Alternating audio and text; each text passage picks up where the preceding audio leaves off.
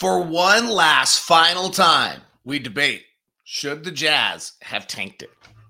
Cason Wallace and Anthony Black breakdowns as well. Next on Locked on Jazz. Pow. You are Locked On Jazz, your daily podcast on the Utah Jazz. Part of the Locked On Podcast Network. Your team every day. Hello, how are you? I'm David Locke, radio voice of the Utah Jazz, Jazz NBA insider. Today's Locked on Jazz. We're going to do it one last final time. The ongoing debate that we've had for like seven, eight months of whether or not the Jazz should have tanked. We now have the end results. Would it have worked? Would it have been worth it? And you can decide finally. I watched Anthony Black and Cason Wallace go head to head in a game last night and then watched Anthony Black play Keyonte George in a game last night. What do I think of the two of them? One I like, eh, one I don't see it. It may turn out to be something I regret saying.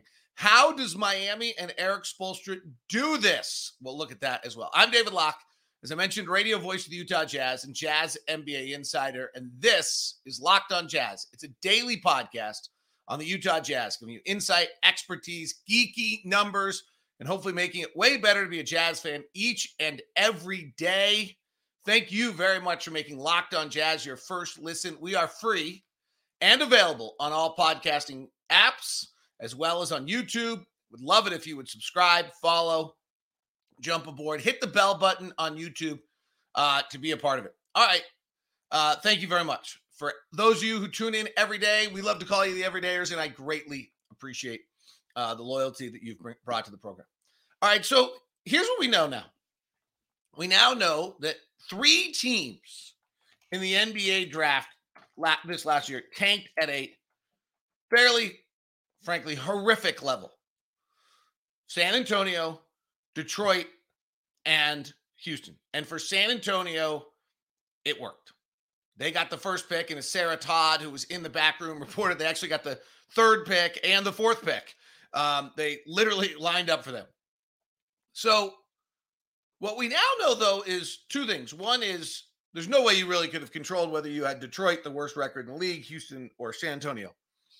I don't think, frankly, there's much of any scenario in which the Utah Jazz would have been able to get to that level of tank, right? Like when you look at the NBA standings last year, unless there's only one scenario where I think the Jazz could have done this. And to Detroit won 17 games. Houston and San Antonio won 22. And really, I mean, Houston, they both went 22 and 60. And just by whatever tiebreaker is the difference between Houston and San Antonio getting Victor Wembanyama. If you're Houston, you just have to be like wondering, like, so was there a scenario where the Jazz were going to win 20 games last year? Because that's what you would have had to do to get into this group, is to win 20 games.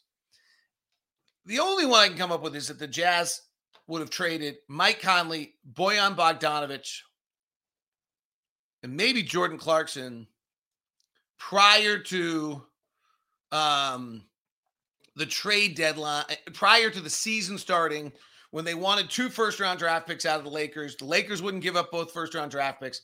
And the Jazz eventually accept Malik Beasley, Jarred Vanderbilt, and Mike Conley for one with some protections. So had the Jazz just kind of thrown those three guys away to open the season, maybe we could have got to 20. Maybe. Now, does Lauri ever get a chance by playing with no good players to develop? I go back to Danny Ainge's comment about Walker Kessler. He had a really good year because he played with good players. Um, do do either of those things actually happen? Um, and we wouldn't have had a point guard. It could have been really ugly, and maybe we could have gotten to 20. And then in exchange for 20, what we really don't know is whether we would had a one, whether we would had four, or whether we would have had five. Okay, so that's the one scenario where I could have seen us get to what to that realm. It would have been, and then let me ask you, and you can go put the comments in the YouTube section, or you can tweet at me. Uh, Friday's edition will be an Ask LOJ edition, so feel free. Um, would that have been worth it? Like, would have you really? Would have that been okay with you've been all right with that? You know, this has been the great debate is whether or not we should have tanked. All right, there, there it is. 20 wins, and you would have gotten one, four, or five. Now, the next tier is interesting because the next tier, I do kind of think we had a chance. The next tier is Charlotte at 27 and Portland at 33. And Portland pulls the ripcord, wins like five games the second half of the season for the second time of the year. They really become kind of the laughing stock of the league. They're the model of what everybody doesn't want. They're the modern mid level tank. Like we've gotten somewhat rid of five, six teams all losing as many games as possible to get to victory. We had three. What we haven't gotten rid of is this concept that Portland's sitting at 25, 26 and 26 on February 3rd. And then they close the year winning seven of their going seven and 23 to close the year and fairly colossal, even more than that down the stretch after they accidentally won two games. Then they only win two of their final, um, two of their final 17. Now, frankly, I don't know that we could have mimicked that to that point, but it, it feels like that was our second choice. That we go to the trade deadline, we make some de- we make the deals, we, we trade Mike Conley, we trade Malik Beasley, we trade Jarred Vanderbilt. And we basically didn't trade Jordan Clarkson, but he then doesn't play very much again. We could have tried to do that. Now, I don't think we can get to 27 where Charlotte was at any circumstance, but if you actually look at it on where Port the day Portland was 26 and 26, so were we. We were 26 and 26, then we were 27 and 27, and then we kind of fell off the map a little bit from that point on after the trades are made. Um, we actually get back to 33 and 35 and 35 and 36 before we kind of fall apart at the end and lose, I think it was nine of our final 11. But prior to that, we have been basically 500 since the trade deadline. So there, if we're sitting at the same spot, of Portland is at 26 and 26 when we make the same trades, like there's certainly we could have tried to just disrespect the game at the same level Portland was to get to that that spot where they were, which was fifth, and now they're up at third, and now they have Scoot Henderson coming to them. Like, is what do you think? In retrospect, would have that been the right call? We there's there's a real argument there. Like, if you want to play the tank game, we had gotten a lot of value by February. We knew who Lauri was. Now, whether you have the respective Lauri at the end of that, whether you have Walker and Ochai develop in a less good circumstances, get as many valuable minutes in it. I think those are highly debatable. But this one was probably in reach. Now, what's a little tricky about this, of whether or not it was in reach or not, is that when you look at it, whether you could really do what Portland did, then you end up with, if you don't end up where Portland did, you end up where Orlando was. Okay. And if you end up where Orlando was, then you just end up with the sixth pick because it was chalk up to that point, right? 14 through 14 through 6 went chalk. In other words, went exactly as they were supposed to. So I don't know that we actually could have done that well enough to get below Portland. Like Portland didn't kid around. They basically made a laughing stock of the game and went to 33. Orlando and Washington were at 34, 35. Indiana was at 35. There's like it feels as though we could have slipped in below Orlando, below Washington, below Indiana if we'd wanted to. That's hard because those are 34, 35. We finished at 37. You would have really had to pull the ripcord February 6th, which is early. And you would not have probably gotten the value that you got out of a bunch of those in a bunch of those circumstances um, up to that point. But you tell me in the comment section whether it would have been worth it. This was the ongoing debate we've had all year, and here it is. We now have it. We could have, on the opening day of the season, before it all starts, traded Mike Conley, Bojan Bogdanovic, Jordan Clarkson to the Lakers, gotten very little for it just for the purpose of tanking,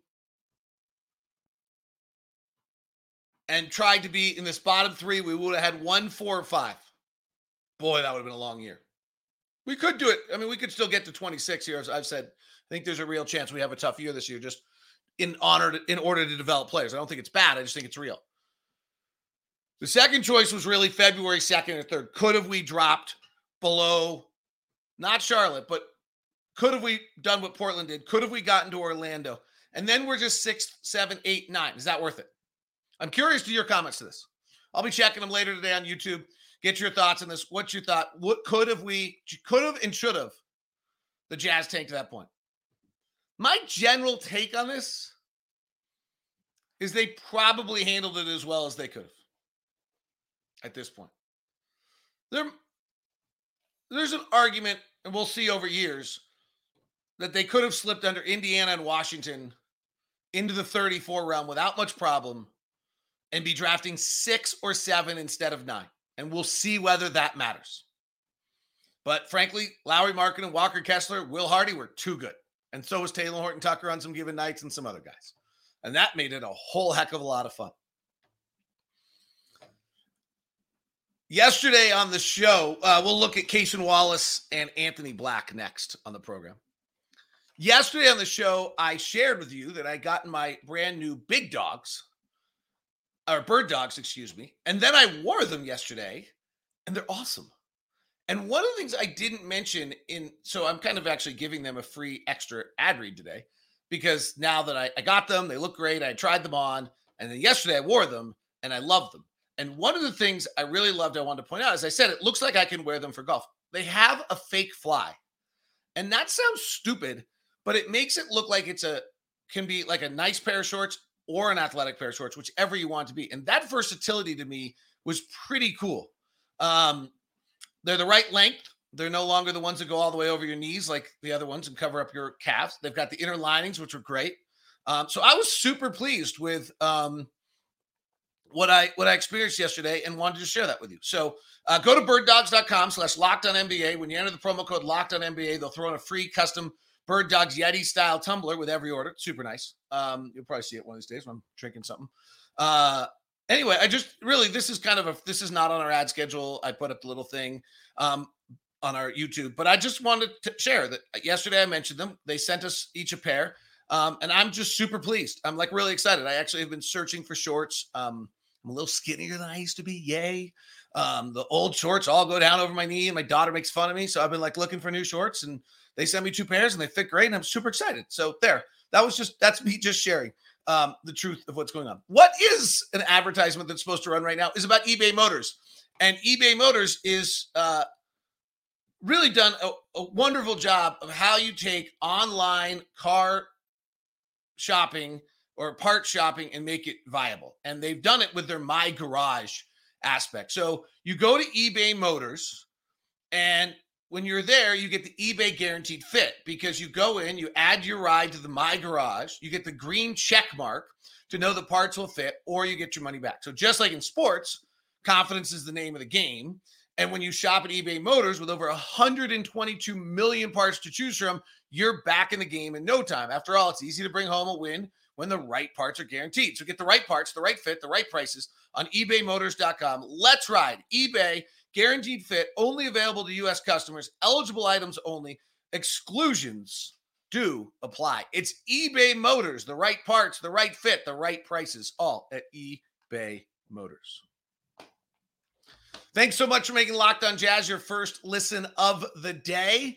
Friday's show will be an Ask LOJ edition, so please send me in your questions on Twitter with the hashtag AskLOJ. Uh, Want to have you aboard. All right, this was super interesting. This gets me, I got to be honest, these kind of shows right here, this is what you want. Uh, one of the things we always talk about on lockdown is do the show for the listener, not yourself. These get me super nervous because I'm to watch two, maybe three games of a college player, and then I'm going to come on this show and I make comments as though I know what I'm talking about. And our scouts have watched them for three years, two junior and senior year in high school, and then all their games they played this year. And I'm gonna. I don't really like to go back and just watch someone's pick and rolls or someone's this or someone that, and I'm probably gonna have to do that here pretty soon on some of these guys. But I watched Cason Wallace against Anthony Black, and I just gotta tell you, like, I see it on Cason Wallace. I really like him, and I don't see it on Anthony Black. And it's interesting because people who I really respect and like and think a lot of do see it on Anthony Black. So I'm like wondering what I haven't seen. So the first thing that jumped out at me in the game, and I talked to Leif Thulin about this last night. He said not to worry, but I just thought it was super interesting that Kentucky had Cason Wallace guard Anthony Black, and Anthony Black, who's supposed to be the best defender, like one of those great, great defenders, is not blo- defending Cason Wallace. Okay. Like, I'm a big believer that coaches tell us an awful lot about their players. Huge believer in this. I have an entire theory of what I would do if I ever got. I, I, one of my dreams in life that I'll never get to do would be to restructure an NBA front office. I just think they're all structured wrong. I think we're backwards. We took an office that had three people and we've expanded to 23 without changing. And one of the things I think super important is I think coaches tell you a tremendous amount about their players. Um, so I think that's really interesting that Cason Wallace guarded Anthony Black, but Anthony Black didn't guard Cason Wallace. And we know that Cason Wallace was the key to everything that was going on with Kentucky. Anthony Black can't shoot. It's really like Anthony Black finished the year six of 33 from three and 15 of his last 66 from three. Like you better be able to 100% know that he's going to be able to shoot because if he shoots like that, he can't play. We've watched in the playoffs right now. You cannot be a combo guard in the league and shoot 15 to 66 from three. He's a 76% free throw shooter. What's crazy is he can't miss a free throw for the second half of the season and he can't make a three at the exact same time. So, in the game, two games I watched, two games, that's it on Anthony Black. I just didn't see it ever. Anything. The best sequence was he had back to back steals, maybe three steals in five possessions coming off the ball against Kentucky. He took it the other way and dunked. Great. College spacing so bad. I just don't think you're doing that that often in the NBA. It's certainly not something I'm drafting you for. He missed his first two threes the game against Kentucky, and then I thought it had an impact. Then Eric Musselman just has him going to the corner. He's just like a huge amount of the offense. He's just standing in the corner. Coaches tell you something. There are other guys running their offense. Nick Smith wasn't playing this game. And then Kentucky coaches tell you something they don't guard him. Cason Wallace now is just not guarding him. I actually began to wonder if Cason Wallace was guarding Anthony Black because Cason Wallace is not as good a defender as we wonder because he didn't actually have to guard him. He just kind of stayed in the middle of the paint. Okay, again, two games. The other one that jumped out to me is okay, if you can't shoot, then you're driving, you're creating, you're getting downhill, you're doing a ton of stuff. I just didn't see him get downhill a ton. Now, college floor spacing is so bad, so bad that it's sometimes hard to tell. And Eric Musselman's favorite play is the Spain pick and roll, where you start a guy in the baseline, he comes up and picks the guy who just set the pick and rolling, and it just the way they run it, it's super crowded. So maybe when he gets into space, Anthony Black will be able to use his size, which is tremendous, and get to the rim a little bit better.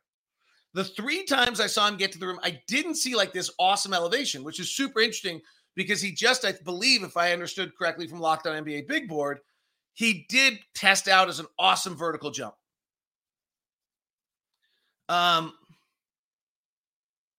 but I don't see it in open court opportunities with him unless there's no one around and then he's up and over. But that great. I don't that that's not going to move my meter.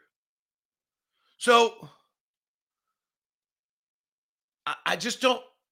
I've watched two, maybe actually three now. I think about because I watched Kansas, Arkansas too. I haven't seen. There hasn't been a moment for me. I'm a big believer that I want the player I'm watching college to pound off the screen, just bounce off the screen to me. Cason Wallace actually does it. He does it with his speed. He does it with the speed by which he's getting the ball up the floor. He looks like he's playing at a different pace than everyone else. One thing I really love about Cason Wallace is he plays three as an offensive player, plays with 360 degrees. Ron Boone talks about this a lot. Uh, I can't think of who it is. There's somebody in the NBA that Ron loves it, where he'll drive the push the fast break, and he always leaves it behind for a trailer for a three. Cason Wallace does a lot of that. Now, in the collegiate game, sometimes you have to wonder, like, is he doing that just because he's lost all other options? But it's a good sign. There's a lot of players that play this game that just are looking in front of them and to the right of them and never have thought about dropping it behind. Dropping it behind is a pretty dang good play. Like you penetrate on a pick and roll, another guy pops, you're dropping it behind. You push early in transition, you drop into the trailer. It's really hard to guard. It's a great play. Cason Wallace passes 360 degrees, which I super like. I talked about him before. He's not addicted to the ball. I saw hard left hand drives and right hand drives. I saw both coming off single foot on both of them. I saw a level of competitiveness. This is a minor thing, but there was a play where he wasn't involved where they threw an alley oop and a dunk, and on the other side, he's like, yes. I like that. He came, he turned the ball over on a lob to the basket, which I didn't think was his fault. He got back and blocked the layup the other side. It's a level of competitiveness I like to see. I love his pacing on the pick and roll. He's got a little back stutter step that lets everyone get set and then he goes and it makes him quicker than he actually is. Um, he was guard. He uh, when he was guarded by Black, he was not bothered by him. There were a few plays where he came off pick and roll. He did have a few loose turnovers with the dribble. Black got a steal on him coming from the weak side.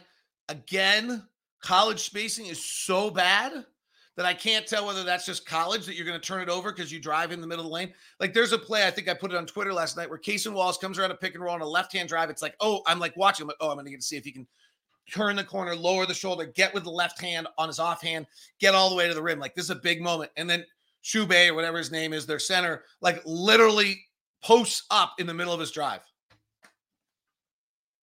Like, what are you doing? Um, I would be really pleased with Cason Wallace. Um, I heard he did not test great on height yesterday. I heard he was at six foot two. Now his shoes at six four. Maybe that's not that big a deal. It's not great. I'd like to know his length. Um, uh, his game to me was an NBA player game. There were a lot of things I saw in Cason Wallace yesterday when watching it where I thought to myself, "Oh, that that translates." A little pull up midi on the pick and roll, driving all the going off, uh, rejecting the screen and getting all the way to the rim. Um, his vision translates. Um, I kept writing down whiz space, whiz space, whiz space. So interesting. Like I watch Cason Wallace, Anthony Black. To me, I had I. Uh, this will be super interesting for me, just as a someone who likes to evaluate talent, watches it on a limited level. Um, you know, I, I would guess that Anthony, that Cason Wallace has a really good NBA career. I'm not like Anthony Black. When I, in our conversation with Tony Jones, I think he even said this, like guys that would make you nervous. What I've seen so far on Anthony Black, I get it. Like if someone drafts him nine, us, I get it. Size, length, um, body, 18 years old, former wide receiver, um, good rebounder, which shows a level of tenacity. Um, like there's a bunch of aspects to him that, like, if we drafted him, I'd be like, okay, I got it, but I'd be super nervous. Whereas I hear the line on Cason Wallace that he doesn't have an upside. I I'm not sure I buy that. Like I don't think he's could be like upside Jrue Holiday, but I do think he could be really good. Like I'm trying to figure out who I think he is, which everyone's trying to say, well, he could be a 15, 16 point a game point guard in the NBA. Like, so that's Jeff Teague when he was in Atlanta, but Jeff Teague actually didn't pass the ball.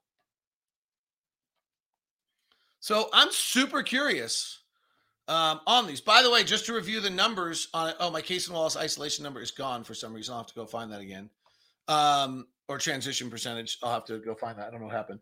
Uh, in isolation, Cason Wallace was in the 56th percentile. Anthony Black was in the fifth. I, like I just, yeah, like I did not see that. Um, isolation scoring, uh, Cason Wallace 38%, Anthony Black 21%. At the rim, Cason Wallace shots uh, was in the 77th percentile. Anthony Black was in the 55th percentile. So, like, maybe it's not surprising. Pick and roll ball handling, Casey Wallace in the 70th percentile was actually one of the better guys. Anthony Black is in the 65th percentile. Both of them ran a lot.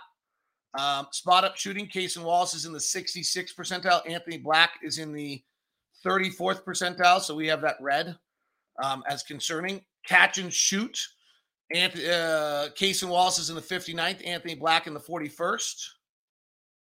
Anthony Black in the 42nd on unguarded catch and shoot. Cason Wallace only in the 44th. So neither of them very good. They're both basically the exact same, 16 to 45. Uh, shooting off the bounce, Cason Wallace 74th percentile, Anthony Black 54th percentile. Anthony Black was 17 to 54. Cason Wallace was 35 of 85. Okay. Cason Wallace, Anthony Black. I've put a little bit of flag on the ground. I hate doing that. We'll see if I regret it. If we all laugh at me. I mean, I'm not telling you that I think the Jazz should follow my advice on this. I'm telling you from watching two games of each players. That's what I've seen. Let's not get let's not overplay this, but that's that's my thoughts. Uh Miami, how the heck do they do it? I don't know, but they're not going to do it again. And I'll explain why next on Locked on Jazz. Thanks so much for making Locked on Jazz your first listen of the day for your second listen. How about Locked on NBA Big Board? Tomorrow we'll do Ask LOJ on a Friday edition of the program. So please hit me with the hashtag Ask LOJ. QSQ. I love it. Love it looking at QSQ right off the first game. Boston's shot quality in game number one was 55%. The average shooters for Boston would have shot 55% in game one. For Miami, the average shooters would have shot 48%. It's a make or miss league. Miami went 16 of 31 from three, shot 52% from three and beat Boston. If they do that and shoot 52% for four more games, they will win the series because that's insane. But that we're going to hear all sorts of analysis. Erik Spoelstra's a wizard. Joe Mazzulla doesn't know what he's doing. Boston's got these problems. G- playoff Jimmy is worth discussing. The two man game between Butler and Adebayo was good, but Frankly, they figured out how to bring Marcus Smart over and bother it in a unique way. All these other aspects we're going to hear about. Jayson Tatum not getting the ball late. True. The fact is, Miami shot the lights out in an abnormal 64% effective field goal percentage on the day. They shot 40, 16 percentage points better than expected value yesterday. 16% better on expected value. Like that's that's how they won game one. It's how they beat Miami. Now, now, okay, let me like let's like look at it for a second from a little bit of a slightly different perspective. It's also how they, to their credit, it's also how they went and beat Milwaukee in game one and really rattled Miami in, in, Milwaukee in game one. And then there was an injury, right? So um, I think you have to, you can't like discredit what they just did. But I do think that you can say, hey, like they, that was an out, that was an unusual experience. It's not, it's not a, like a viable model and it's not going to happen. Like I, Boston still wins the series. There, that's that's what I'm telling you. Um, NBA rumors today. We keep an eye on them all the time. Uh, a lot of them have to do with front office stuff right now. The Clippers, uh, number one front office guy behind Lawrence Frank, is uh, close to a deal with Toronto, or excuse me, with Washington um, to run Washington. So it'd be interesting to see um, what impact that is. Washington's one of these teams I just don't think we actually know what they're trying to do. And a fr- new front office guy has got to try to make an impact um, on that team as much as possible. Uh, the biggest news story is that Bob Myers may be out at Golden State. That's been rumored for a long time, by the way. Um, and like that, that has been, I can't even tell you how long that's been rumored. Like there were stories about that. Frankly, Bob Myers tied to like just about every team imaginable um, back as long ago as when Dennis Lindsey left the Jazz. Um, so I think, you know, this is um, there's a little bit of Joe Lacob's son becoming large, more largely involved, and some other story, and they and some contract issues, and maybe Bob Myers thinks it's time to go. Probably pretty good timing.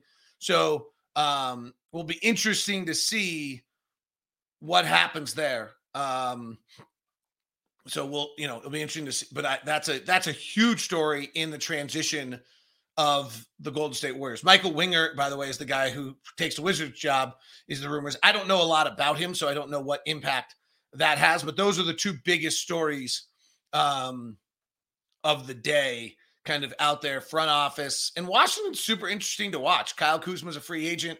Bradley Beal's out there. Like they have some Monte Morris is I actually think a viable point guard for us next year. Um, so that one's probably worth keeping an eye. All right, that is Locked On Jazz. Thanks very much for tuning in today. Hope you enjoyed the show. We'll be back with you tomorrow. It's your show tomorrow on an Ask LOJ edition. So please get your questions ready. Tweet them to me with the hashtag AskLOJ. Thanks very much for tuning in to Locked On Jazz. How about a Locked On NBA Big Board as both Richard Stayman, Leif Thulin, and the great Rafael Barlowe are all at the Combine in Chicago reporting live. Have a good one. Talk to you soon.